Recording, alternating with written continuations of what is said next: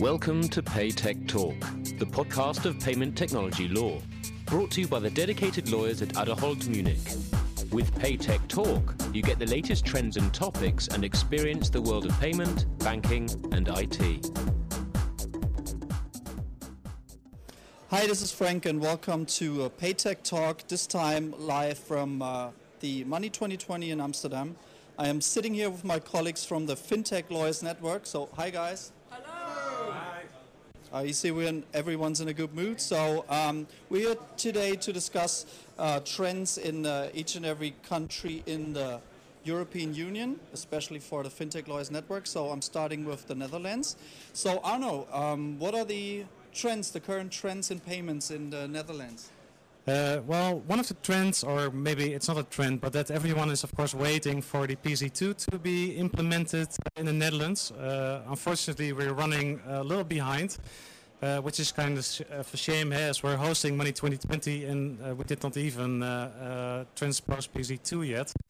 Um, and it comes, of course, with a lot of questions, um, also from the market. our regulator DNB has not clarified certain issues yet. Uh, one of them being the scope of uh, account information service.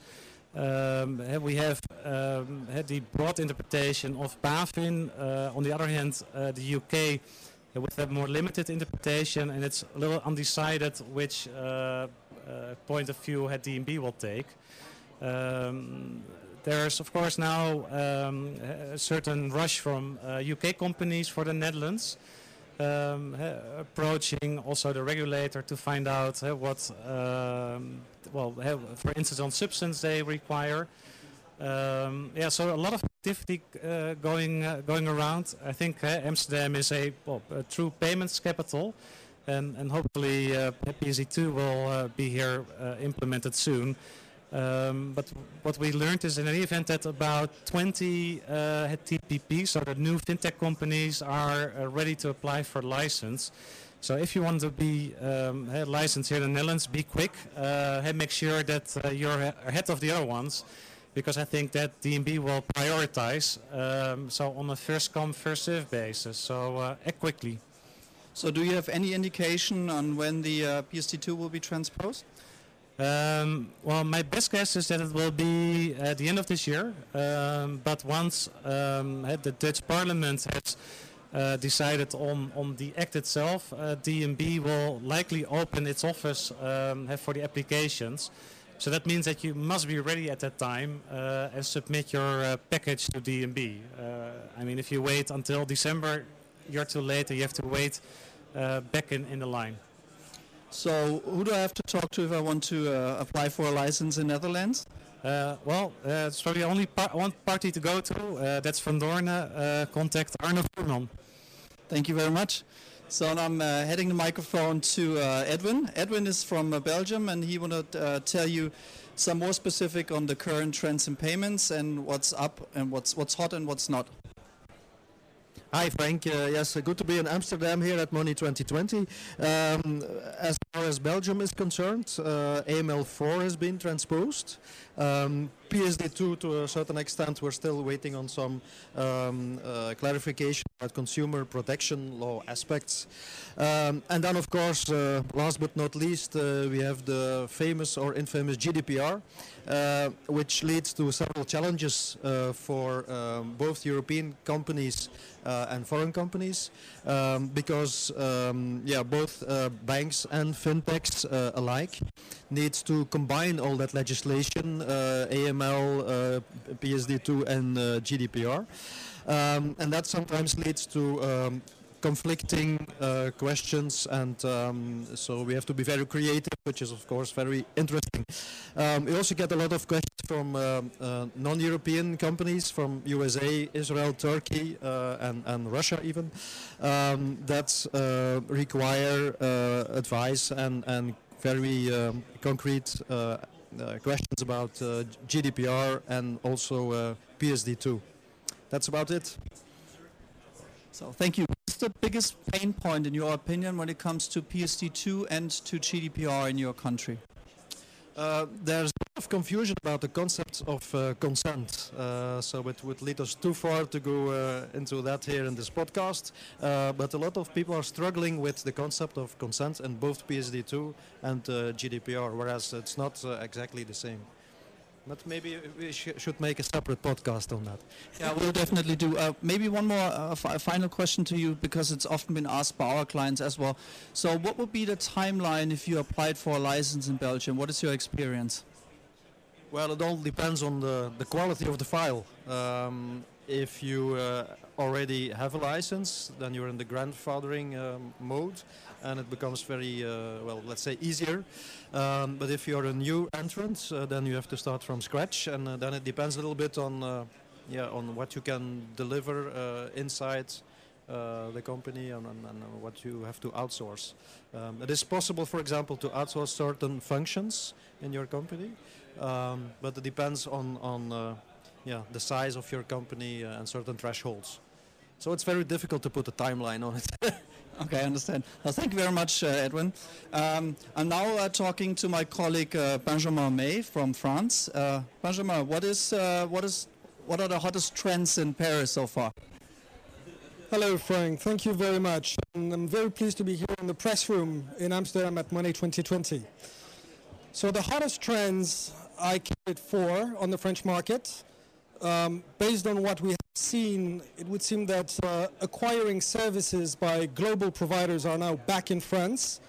They been, France has been ignored for quite some time in the past for some reason, and now what we are seeing is uh, large acquiring deals that are being currently negotiated, and some of them are being closed these days. And by the way, we are involved in several of those. Um, second interesting point, um, I would say over the past two or three years, some companies, that includes the large telcos, have started to launch the new banks. I can't quite say that the new banks have met their audience yet. Uh, I guess that they are still working on it, but uh, it seems that France is still a, a, fairly traditional country in terms of trust vis-à-vis -vis the banks. And the banks, by the way, this is my third point, are also um, trying to get um, more on the on, on the level playing field by acquiring a number of fintechs. And we see a lot of consolidation happening right now on the market. Now, my fourth point is around Brexit. Um, so France has a new president, as you all know, and he's keen on attracting business and, and getting France an attractive country again. And the French regulator has set up a fast track ticket and process to get the licenses, um, I would say, processed and treated in an expedite way when they are coming from the UK. So I guess that's also an interesting information. Now, in terms of regulatory updates, PSD2N, AML4 have been transposed. We've had some very recent guidelines on the limited network exemption. That's also good to know, although I'm not sure that they will make the life easy for gift cards. But, you know, uh, they will have to cope with it.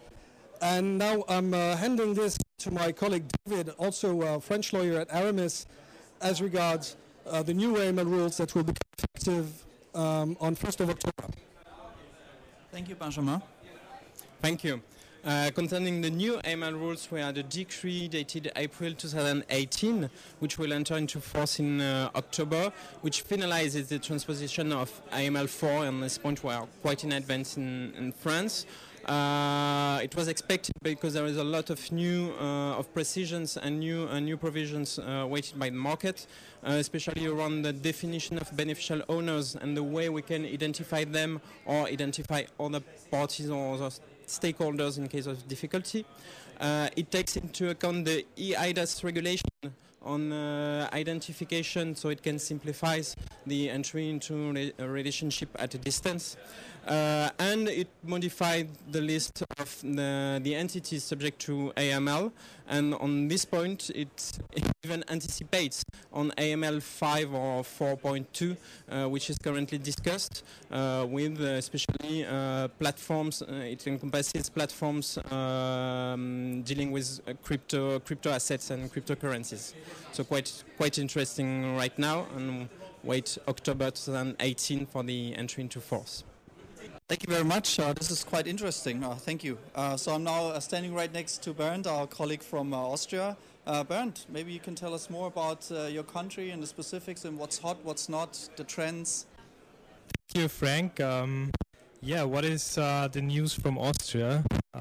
regarding PSD2, we can report that last Friday the PSD2 implementation um, entered force. So we have now an implementation act in place. Um, the main topics that in Austria I see are still a lot of questions concerning how to stay out of PSD regulation. This is still uh, a question that is uh, a lot is important for a lot of companies. On the other hand, we see a lot of thinking about uh, strong customer authentication. So there is a lot of thinking about from banks about how to implement that. This is really a difficult question for a lot of banks, also involving a lot of IT uh, um, uh, implementation. And from an AML perspective, uh, we see that the FMA is is getting more restrictive again, and um, we're severely waiting for a circular from the FMA uh, detailing how the, how they interpret the AML4 Implementation Act. So that is basically some of the issues that we are dealing at the moment with. Um, there is one other new issue to, that is interesting to be mentioned in Austria, as we have a new government since last year, which is now more liberal uh, vis-a-vis companies, entrepreneurs, um, and in connection with the implementation or uh, yeah implementation of GDPR, we will get a new law which will ease the burden a little bit also of banks because within the penalty law they will add a provision that um, that um, uh, requires from authorities uh, to advise companies instead of give them a penalty at the first time. So that will help also banks when they breach uh, supervisory requirements to not have uh, to not have troubles with very high penalties. Oh, thank you very much. So last but by no means least, um, I'm passing the microphone now to my dear colleague Suzanne from our new Berlin office. Um, Suzanne, can you tell us some specifics uh, from the German market and uh, what's hot and what's not? Uh, yeah, great, Frank. Um, so I think one of the, the things what we can say is PSD2 has been um, transposed on time, um, as well as AML4. It's, actually, AML4 has been transposed last year already, but we have now the uh, consultation on the guidance notes, uh, the interpretive uh, guidance notes of, of BaFin, on that. Um, the only piece I think from my perspective that is really missing and a lot of people are waiting for is what they have carved out of the um, current consultation and notes is how are they going to deal with AML for account information services and payment initiation services. And that's going to be a really, really interesting question, how much they're going to apply that to these types of services. And that's, that's taking them a little bit. Uh, there's probably also going, stuff going on behind the scenes because it's very contagious.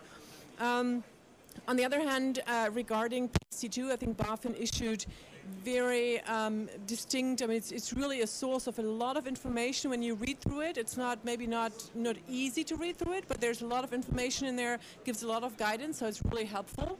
Um, as well as on AML. Maybe on AML, there's one new thing that's came in, and that's um, it used to be when you are a legal entity, you just had to get the register and that was pretty easy. So that was the easy rule, rule of thumb. Natural persons, so individuals, difficult because you have to do online face-to-face um, verification. And uh, legal entities, you just had to get the register. Now in the new guidance notes, it says that you also have to get the individual that actually opens the account or, or, wants to have the service, so the managing director or anybody else, to identify as a person. And that's that's an, an add-on that's new. Let's see if it stands. There's the consultation period is over, but we haven't seen the final guidelines. Otherwise, I think from what I see in our business, it's really PSD2 implementation phase. So people are applying, people registering as account information services, as payment uh, initiation services, or other services, the platforms are waking up. Um, I think I could see there there was the wave of, of nasty letters from the regulators. You wake up. Um, BaFin already under PSD1 felt that marketplaces, platform types of e-commerce businesses needed to have a payment license if they were handling monies for their customers. Now, this is this is the case everywhere in Europe, um, um, and some have woken up and they are getting licenses. We're seeing that a lot, but many are still sleeping, and we'll, we'll have to wait for the next wave of letters, I think. Um, that that's that's the stuff that I see right now, and and stuff that's really unresolved. I'm not sure if this is this is really only pertaining to Germany. I don't think so. It's really a Europe-wide thing. That's strong customer authentication, and in particular, where is the where what's the industry doing about it? Where are the card solutions for something that really works and that is not as crappy as um, uh, 3D Secure, for instance? Some really good solutions. I'm hoping to find something here at the Money 2020 um, but I haven't found the silver bullet yet. Okay, thank you so much. Uh, so uh, time's running up, and I guess uh, it would be good to learn more about you guys. So uh, Edwin, where do we find out more about your law firm and, and you? Our law firm is based in uh, Brussels, in the city center.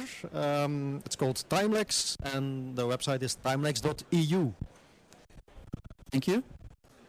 You can find Benjamin May and David Roche uh, at the law firm Aramis, A-A-M-I-S, uh, in Paris, looking over the Opera Square. Thank you so much. Yeah, uh, my name is Bernd Fletzberger. I'm partner of the Viennese-based law firm PFR Attorneys at Law, and our website is pfr.at.